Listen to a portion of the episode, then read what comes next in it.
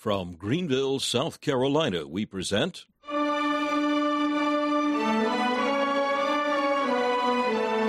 the Bible Speak.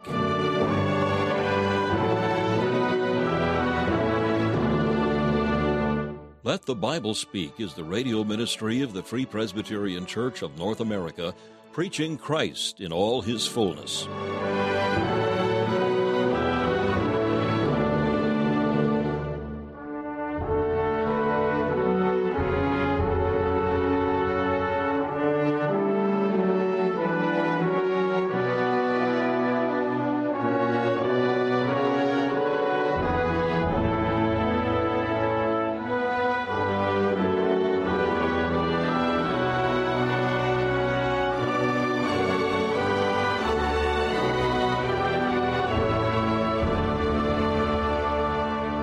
We're delighted that you have joined us for another broadcast of Let the Bible Speak. Today we continue a series of studies on the doctrine of the Holy Spirit, messages preached by Dr. Alan Cairns, founder of Let the Bible Speak Radio Ministries. We'll hear from Dr. Cairns shortly. First of all, we invite you to enjoy this devotional thought from the pen of C.H. Spurgeon, found in his collection called Morning and Evening. This morning's text is found in Jeremiah chapter 31 and verse 3. Yea, I have loved thee with an everlasting love. Sometimes the Lord Jesus tells His church His love thoughts. He does not think it enough behind her back to tell it, but in her very presence He says, Thou art all fair, my love. It is true this is not His ordinary method. He is a wise lover, and knows when to keep back the intimation of love and when to let it out. But there are times when He will make no secret of it, times when He will put it beyond all dispute in the souls of His people. The Holy Spirit is often pleased, in a most gracious manner, to witness with our spirits of the love of Jesus. He takes of the things of Christ and reveals them unto us. No voice is heard from the clouds, and no vision is seen in the night, but we have a testimony more sure than either of these. If an angel should fly from heaven and inform the saint personally of the Saviour's love to him, the evidence would not be one whit more satisfactory than that which is borne in the heart by the Holy Ghost. Ask those of the Lord's people who have lived the nearest to the gates of heaven, and they will tell you that they have had seasons when the love of Christ towards them has been a fact so clear and sure that they could no more doubt it than they could question their own existence. Yes, beloved believer, you and I have had times of refreshing from the presence of the Lord. Then our faith has mounted to the topmost heights of assurance. We have had confidence to lean our heads upon the bosom of our Lord, and we have no more questioned our Master's affection to us than John did when in that blessed posture. Nay, nor so much, for the dark question, Lord, is it I that shall betray Thee, has been put far from us. He has kissed us with the kisses of His mouth, and killed our doubts by the closeness of His embrace. His love has been sweeter than wine to our souls.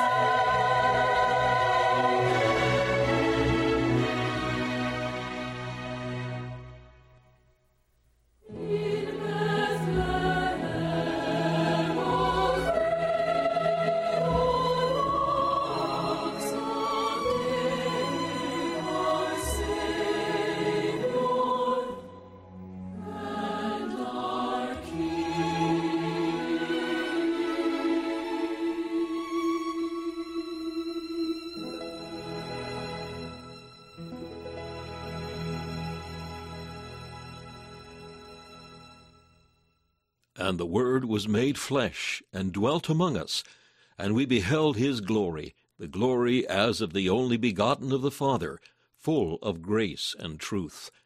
In the midst of this season of celebration, with all its attendant activities, may you know the reality of God's unspeakable gift, his blessed Son, the Lord Jesus Christ.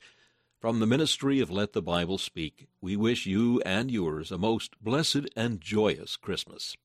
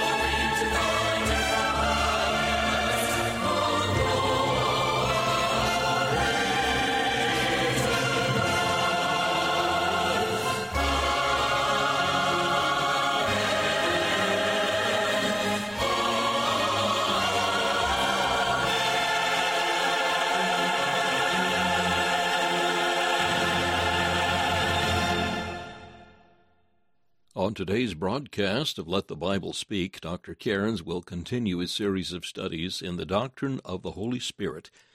Today he brings the opening portion of a message called The Spirit of Adoption.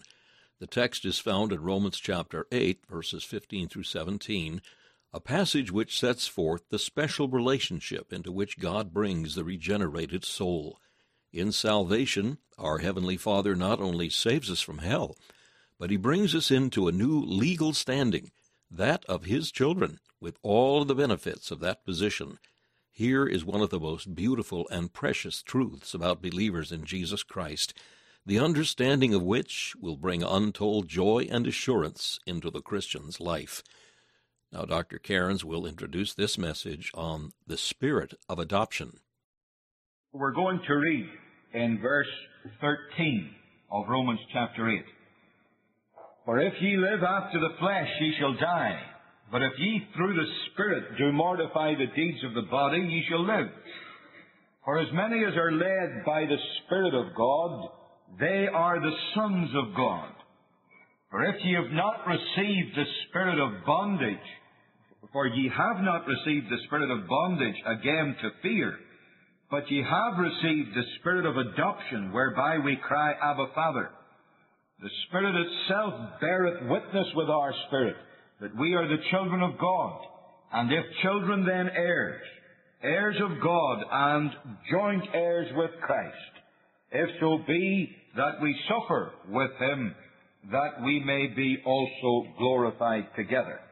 Then over in Galatians chapter 4, Galatians chapter 4, the first 7 verses of the chapter.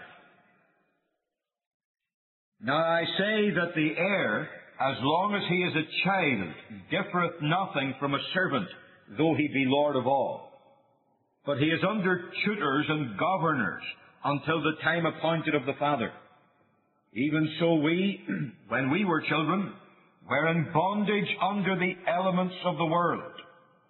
But when the fullness of the time was come, God sent forth his Son, made of a woman, made under the law, to redeem them that were under the law, that we might receive the adoption of sons. And because ye are sons, God hath sent forth the Spirit of his Son into your hearts, crying, Abba, Father. Wherefore thou art no more a servant, but a son, and if a son, then an heir of God through Christ. Amen. The Lord will add his own blessing to these familiar verses from his own precious word for his name's sake. Let's briefly bow in a word of prayer. Father in heaven, we cry to thee now for the help of the Spirit of God in the ministry of thy word. We pray, Lord, for all the authority of the Holy Ghost in declaring the message of truth. We pray, our God, that the Spirit himself will bear witness of the word and through the word to every heart. We pray, our God, that this day there will be conviction of sin in those who know not Christ, and we pray that they will be saved. We pray, our God, that there will be in those who are saved a deep work of assuring grace, that the Spirit himself may bear witness with the spirits of thy people, that they are the very children of God. Lord, bless us now as we look into the Scriptures of truth. We ask in Jesus' name and for Jesus' sake. Amen. This morning I want to direct your attention very particularly to the words of verse 15, but looking at them in the context of 15, 16, and 17 in Romans chapter 8. Verse 15, ye have not received the spirit of bondage again to fear, but ye have received the spirit of adoption, whereby we cry, Abba, Father. The change which salvation brings in a man is both moral and legal. When the Lord saves us, he makes a real change within us. The Bible says we are made new creatures in Christ. He makes a change in what we are. We become saints of God. So when the Lord saves us, he changes what we are. But he goes a lot deeper than that, and he makes a change in the legal status that we have in his sight. Now, most frequently preachers will explain this by drawing your attention to the difference between sanctification and justification. Sanctification is a work of God's free grace, whereby we are renewed in the inward man after the image of Christ, and we are enabled more and more to die unto sin and to live unto God. Sanctification imparts real holiness, a moral quality to the life. Justification, on the other hand, is not a work, It is an act. It is not a process. It is done once and never repeated. Justification is an act of God's free grace, wherein He pardoneth all our sins and accepteth us as righteous in His sight only for the righteousness of Christ imputed to us and received by faith alone. So the difference between a real change in us and a change in our legal standing in the sight of God is most often explained by showing the difference between sanctification and justification. Sanctification speaking of holiness imparted. Justification speaking of righteousness imputed on the merits of Jesus Christ.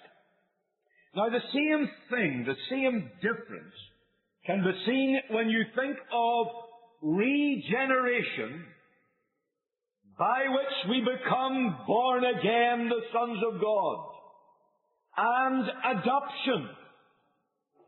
By regeneration, we are given a new nature.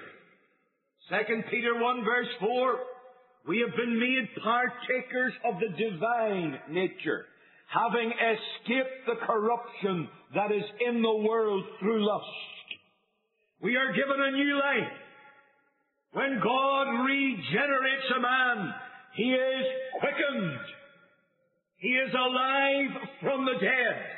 Once dead to God, he is now alive in Christ.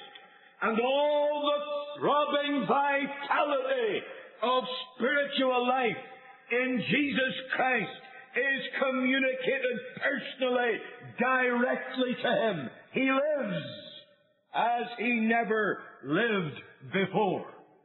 Can I just stop off there and say, it shows you how twisted is the thinking of the ungodly mind. When a man can live for the devil in the death of his sin, he can be cut off from life and liberty in Christ. His whole nature can be following out its own wicked, depraved, polluted bent. And yet he says, this is life. And what a Christian has, my, that's not living at all. How foolish can men become? I tell you, my friend, by regeneration, a man is brought to life. God communicates a new nature to him. But by adoption, we are brought into a brand new legal standing in the sight of God. Now, when you start to think of it, it would have been unspeakable grace on the Lord's part had He purely and simply regenerated us and given us spiritual life. That in itself would be a great salvation. But the Lord has gone to the very utmost, even of the abilities of eternal deity. God, in devising salvation, if I could say it reverently, has exhausted even the infinity of divine wisdom and divine power. Because not only has He given us spiritual life, He has done much more than that. He has adopted us into the very family of God. Now we need to understand the word adopted. Paul's reference here is, I believe, strictly to Roman law. Experts tell us that in Jewish society and in Greek society, there was no provision made for adoption. It's clear enough in Jewish history, and I'm not going into the reasons why. The Lord had another way of supplying the needs in families there. But the Roman legal system had a very clear set of transactions for this thing that we call adoption. I was reading one expert on ancient Roman setups, and he pointed this out. that in Roman law, a father owned his son, much in the way that he would own a slave, although obviously, unlike the slave, the son was also an heir. But the title to the family was in the hand of the father. And it was a very, very difficult thing to break the bond of sonship and to transfer that son from one family into another family. Couldn't be easily done. And if it were going to be done, it had to be by a very specific legal transaction. It's very interesting just to follow that transaction through. It started off with what the experts call a quasi-redemption. In other words, it didn't always have to mean that there was an actual monetary consideration. But there was a ritual redemption. That was the first thing. A purchasing of the one to be adopted. Then there was a full acceptance of the adopted child into the position of having an equal status in the new family with all the other natural sons of that family. And then the adopted child, he assumed all the rights, all the privileges, and all the obligations of a legal son and heir. And every bit of this was witnessed in the sight of the law. And then, and only then, was the adoption process complete and recognized. Now, this is what Paul is referring to when he speaks about adoption. When he speaks about us being adopted by God, he has this whole legal procedure in mind. The word adoption, some people take to mean simply sonship. That's a mistake. There is another word very close to it, but it means sonship. This one is the placing of a son. It has the idea of the legal placement of a son into another family.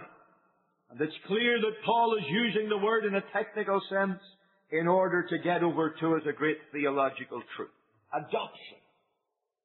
Quoted to you a moment or two ago the Shorter Catechism's definitions of sanctification and justification.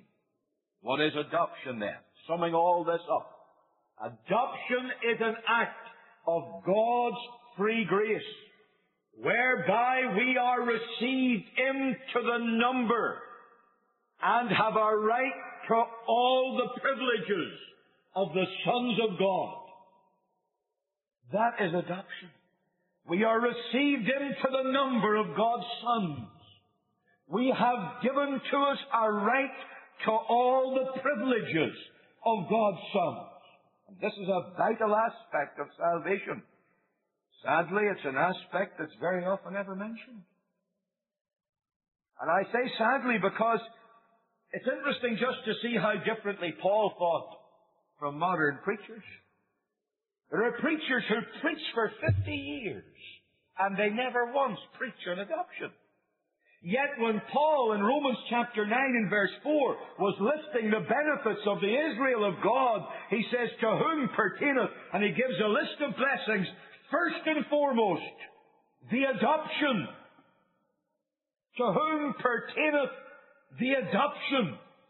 I want to tell you, the more you understand this thing, the more you will realize that it is a choice, spiritual blessing among all the blessings of grace.